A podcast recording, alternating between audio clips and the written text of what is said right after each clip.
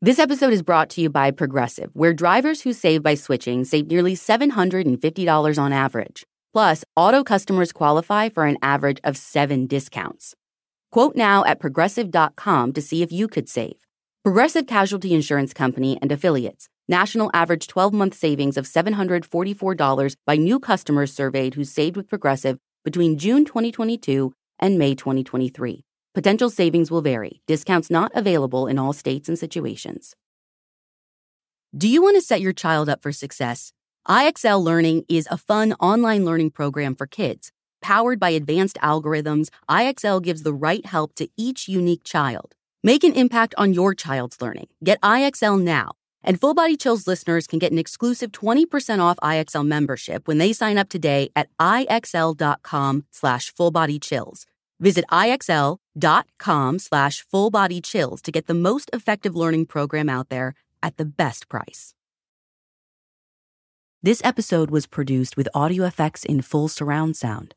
For the best experience, we kindly recommend you listen with headphones. Hi, listeners. I'm Mike Saporkin, and I have a story I want to tell you. A story about a student with a supernatural grudge. So, gather round and listen close.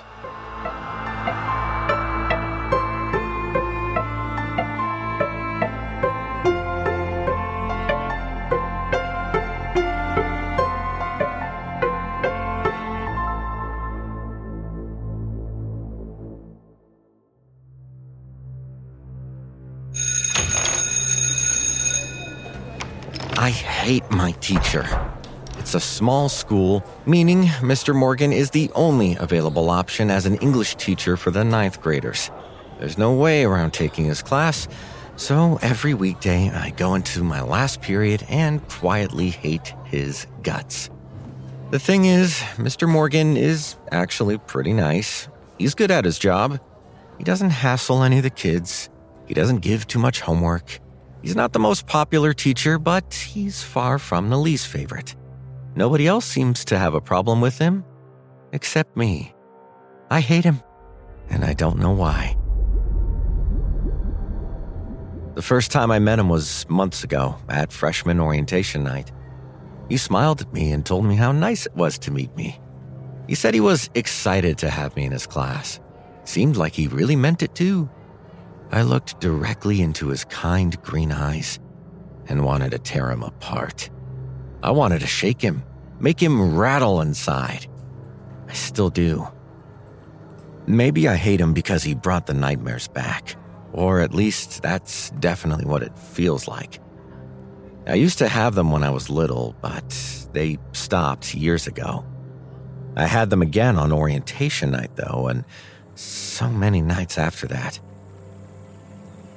It's always the same, vivid as a memory. I'm swimming around in a cool, rushing river. There's another kid there, too.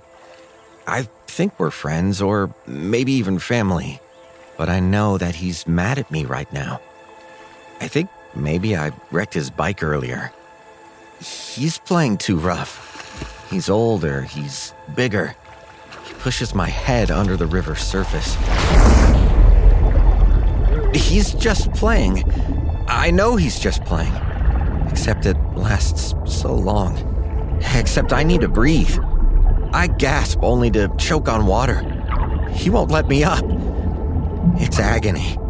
It lasts forever until finally everything goes black and I feel myself slip away. These nightmares used to end with me crying for my parents. I still remember one particularly bad night when I was inconsolable. I died. I cried to my mother over and over again. He held me under, and I died. This was coming from a four year old, so you can probably imagine how freaked out both of my parents were. When the nightmares didn't go away after several months, they finally decided to make me see a child therapist. Her name was Dr. Harper. She was probably too young to be a grandma, but she kind of reminded me of one anyway. She was really sweet. I don't remember anything, but I do know that we talked about how I was afraid of water and the way I didn't always feel like myself.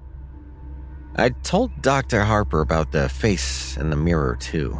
The boy I saw in there had lighter eyes than me, and he was older than I was back then. He had a sharper face and a lot of freckles. When I looked at him, he was very pale and his lips were blue. Those eyes looked haunted and sad.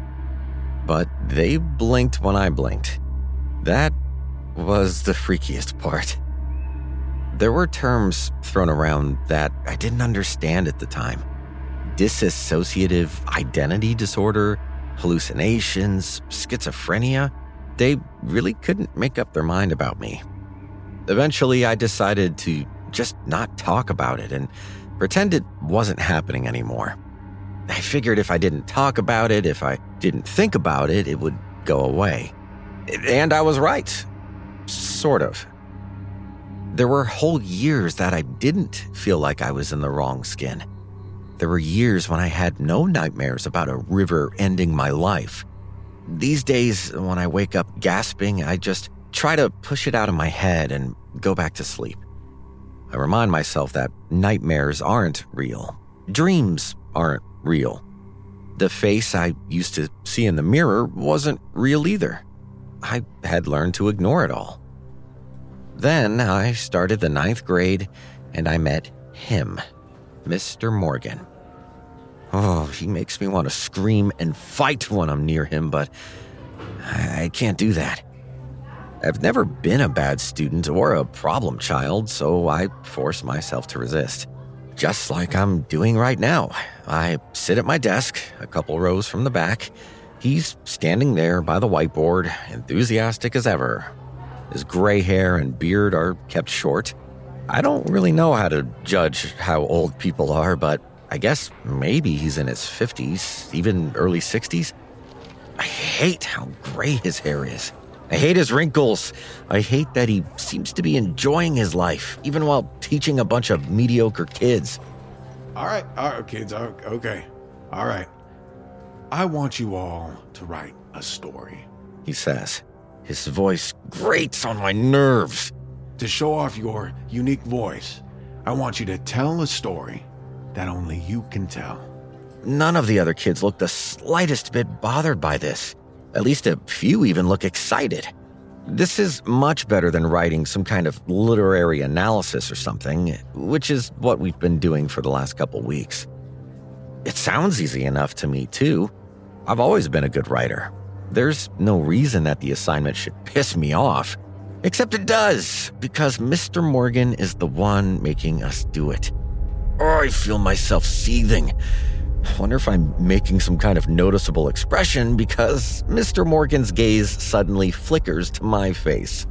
Our eyes meet. The rage burns hot in my chest. My fingers twitch as I imagine wrapping my hands around his throat and strangling him. I know it wouldn't work. I'm not big enough or strong enough. A voice whispers in my head I will never grow strong enough to hurt him. I will never grow old at all. I don't understand what it means, but it feels true. And it makes me suddenly, unbelievably sad. The bell rings, and I swallow back the anger and pain that doesn't feel like my own. Am I going crazy? That evening, I sit alone in my room with a blank notebook page in front of me. None of my first ideas for a story feel right. I think maybe I should make something about a dragon or an astronaut, something epic and cool. Or maybe I should write something really creepy. Creepy like a clown or giant spiders. Something terrifying like a boy drowning in a river. The idea hits me like a punch. Mr. Morgan's words play through my head loud and clear. A story only I can tell. That's it. That's the one story I want to tell. The one story I need to tell. I want Mr. Morgan to read it, and, and I get some sort of sick satisfaction thinking about him horrified by my very own nightmares. He'll probably tell my parents I'm deranged, but I don't care. This is my story.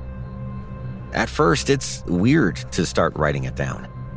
It's not something I tell people about usually. I don't want this to be my life. I don't want to admit that there's something wrong with me. But these last few months, it's gotten harder to ignore. I force out a few sentences, and after that, it becomes much, much easier. Soon enough, the pen is flying across the page. With every word, every line, I can see things more clearly than ever. It's a wide river under a clear blue sky. A beautiful summer day. There are two boys there, one older and one younger, and they look a little similar to each other.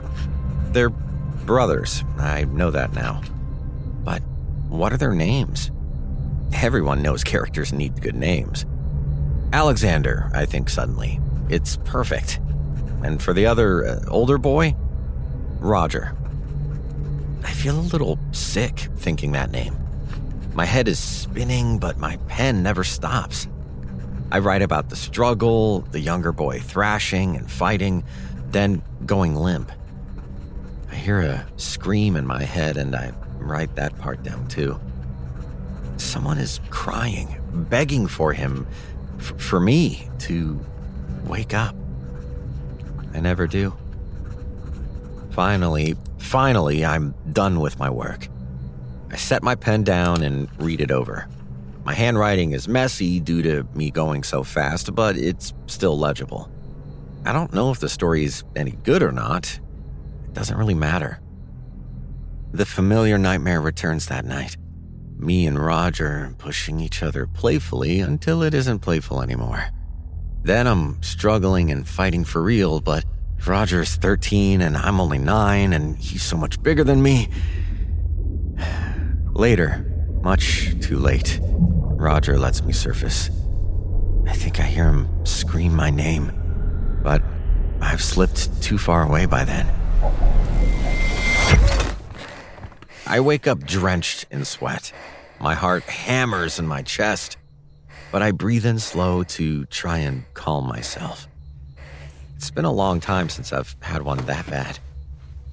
I make my way to the bathroom. I figure if I can just splash some water on myself and cool down, everything will be all right and I can go back to bed. I turn on the light when I get to the sink. It's a big mistake. I barely stop myself from screaming. No, no, I, I, don't want to wake my family. I don't want them to know that he's back. Been years, but he looks exactly the same. Unlike me, he hasn't aged at all. Stuck forever at nine years old. His eyes are still sad. His lips are still blue. I place a hand up to the mirror and press against the glass. The boy does the same. Not real, I think. Not real. I turn away from him. I don't want to see him anymore. So I stumble back to bed, reminding myself to ignore it all.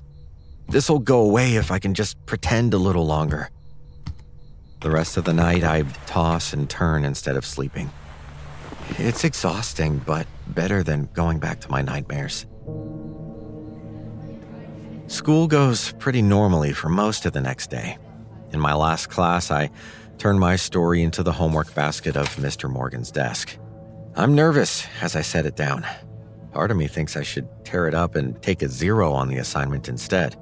Then, Mr. Morgan, who had been writing on the board before, returns to his desk just in time to catch my eye. A familiar swell of rage and fear washes over me. I made the right choice. I know I did. What's the worst that can happen anyway? Well, it turns out it's this. Two days later, Mr. Morgan asks me to stay after class. I could probably get out of it if I needed to. I could probably lie and say that I have to catch the bus, even though I actually walk home. What would be the point, though? Besides, I want to know what's gonna happen next. It feels important somehow. Mr. Morgan doesn't dance around the subject. I read your story last night, Dominic. He says. His expression is sour, his eyes blazing. I've never seen him looking this angry at anyone, let alone a student. How did you know? He asks harshly. The question goes right through me. I don't understand it, and yet there's a war happening inside my head. A whisper and a yell at the same time. Two names, two faces, two whole people trying to fight for the same space. I, I don't know what you mean, I reply. Mr. Morgan doesn't like that answer, so he ignores it completely. Did you find it online? He demands. Was there some news article about it? I fix him with a hard stare. I'm angry again, just like Mr. Morgan is. Angry and scared and defiant. I'm on the edge of something monumental. It's from my dreams, I tell him truthfully. Mr. Morgan's eyes nearly pop out of his head. My brother, he says, pointing accusingly at me, drowned in a river when we were kids. You found out somehow and wrote this for me. Why? To taunt me? Because you think it's amusing to bring up bad memories? Everything clicks in my head, even if I'm no less shocked by it. You? Are you. Roger? Raji? I don't know where the nickname comes from, but it feels right. Mr. Morgan goes pale. His grimace turns to open mouthed shock. The angry look in his eyes is replaced with sudden horror. He takes a step back from me. How do you know that name? I feel different. My head is pounding. The Dominic part of me fades a little. I'm 14, but I'm also 9, and I'm alive and I'm dead and and I am furious. You killed me, Roger. Mr. Morgan winces.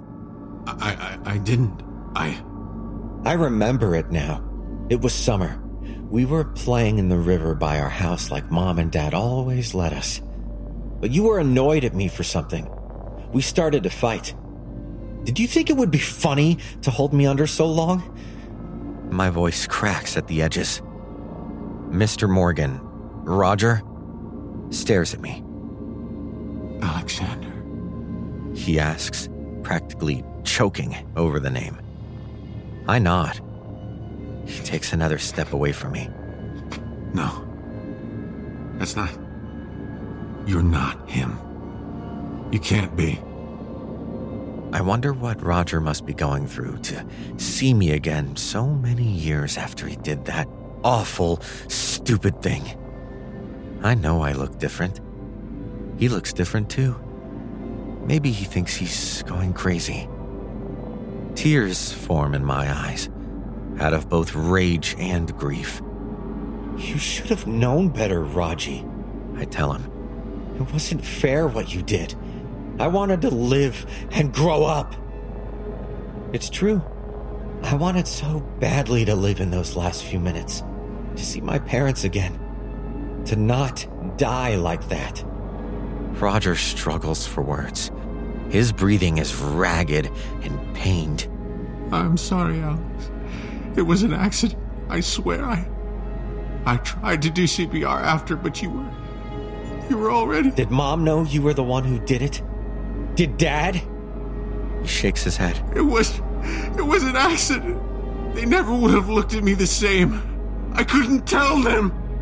As I stare at him, I ache for my family, for my losses, for an unlived life.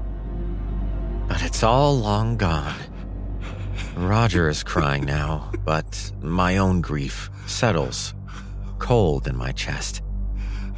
Part of me knows I made my peace years ago. Seeing Roger again had made me spiral, but not anymore. My brother is pitiful like this, disheveled and snotty. He's hard to look at. Outside the window of the classroom, I can hear cars in the parking lot, idling engines, and the occasional honk from an impatient parent.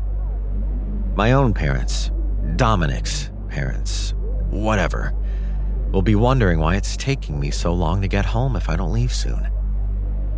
Life goes on, even when it doesn't.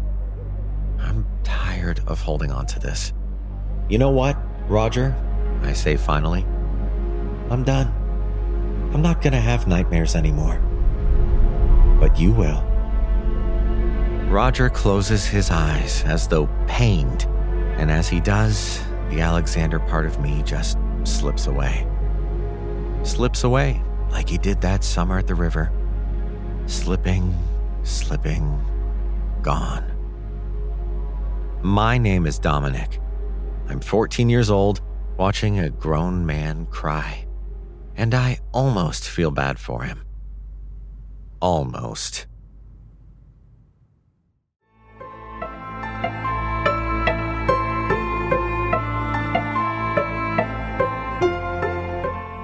Full Body Chills is an audiochuck production. This episode was written by Valerie Phillips and read by Mike Saporkin.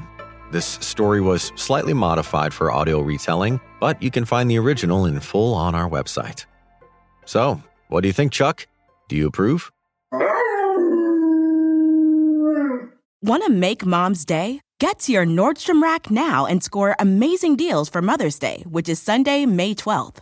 Find tons of gifts from only $30 at Nordstrom Rack fragrance, jewelry, luxury bags, activewear, beauty, and more. Save on Kate Spade New York, Stuart Weitzman, and Ted Baker London.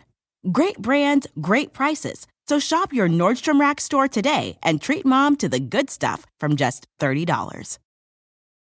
Everyone's brains work a little differently, and for me, learning a new language can be really hard, especially the older I get. That's why I'm excited to try Rosetta Stone. This isn't just flashcards. Their program immerses you in many ways with its intuitive process. You can pick up any language naturally, first with words, then phrases, and then sentences. Don't put off learning that language. There's no better time than right now to get started. For a very limited time, Full Body Chills listeners can get Rosetta Stone's lifetime membership for 50% off. Visit rosettastone.com slash chills. That's rosettastone.com slash chills.